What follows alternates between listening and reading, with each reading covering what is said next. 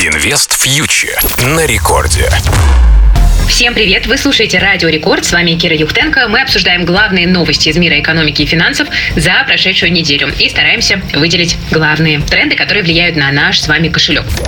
По традиции, как всегда, мы начинаем с рубля, но тут на самом деле давненько уже ничего интересного у нас не происходит. Российская валюта завершает неделю около отметки в 91 за доллар. Там было некое краткосрочное ослабление, оно может быть связано со снижением цен на нефть, как следствие с более скромными продажами валюты экспортерами, но существенных движений не наблюдается и пока в ближайшее время предпосылок для каких-то активных движений в рубле тоже не заметно.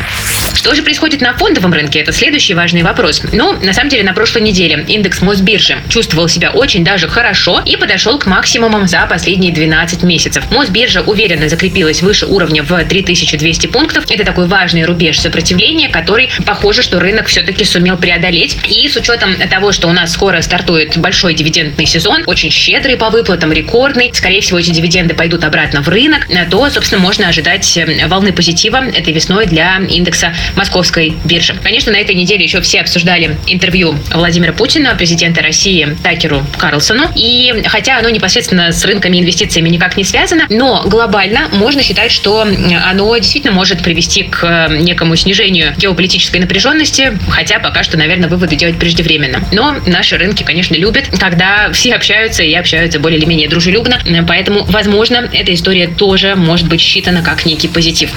Еще позитив у нас исходит от Северстали, которая на прошлой неделе объявила дивиденды с доходностью в 12% к текущим ценам. Ну и, собственно, в принципе, металлурги наши, похоже, начинают немножко поднимать э, голову. А, кроме того, аналитики считают, что дивидендный дождь э, в первую очередь еще и в нефтегазе у нас продолжится. Э, так что в целом картина тоже довольно неплохая по нашим экспортерам на данный момент. Ну и, конечно, главная новость недели – это разделение Яндекса. Что мы уже с вами знаем, что Яндекс останется частной, независимой и публичной компанией после реструктуризации. Гендиректором Яндекса останется Артем Савиновский. Основным владельцем МКАО Яндекс будет запив консорциум первый во главе с менеджерами Яндекса. Ну, глобально новости хорошие, акции почти на 12% за день выросли, то есть Яндекс фактически вернулся домой и сохранил за собой права на все прибыльные бизнесы. Ну и кроме того, пошли слухи о том, что и Яндекс тоже у нас может начать выплачивать дивиденды. Это объясняют тем, что в капитале Яндекса 10% долю получает у нас э, нефтяной гигант Лукойл. Вот такой вот неожиданный поворот. Ну, собственно, продолжаем наблюдать за российским рынком, за тенденциями, пока настрой очень даже позитивный.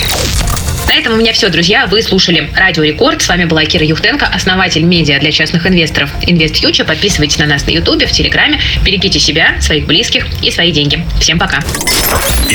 Фьючер на Радио Рекорд.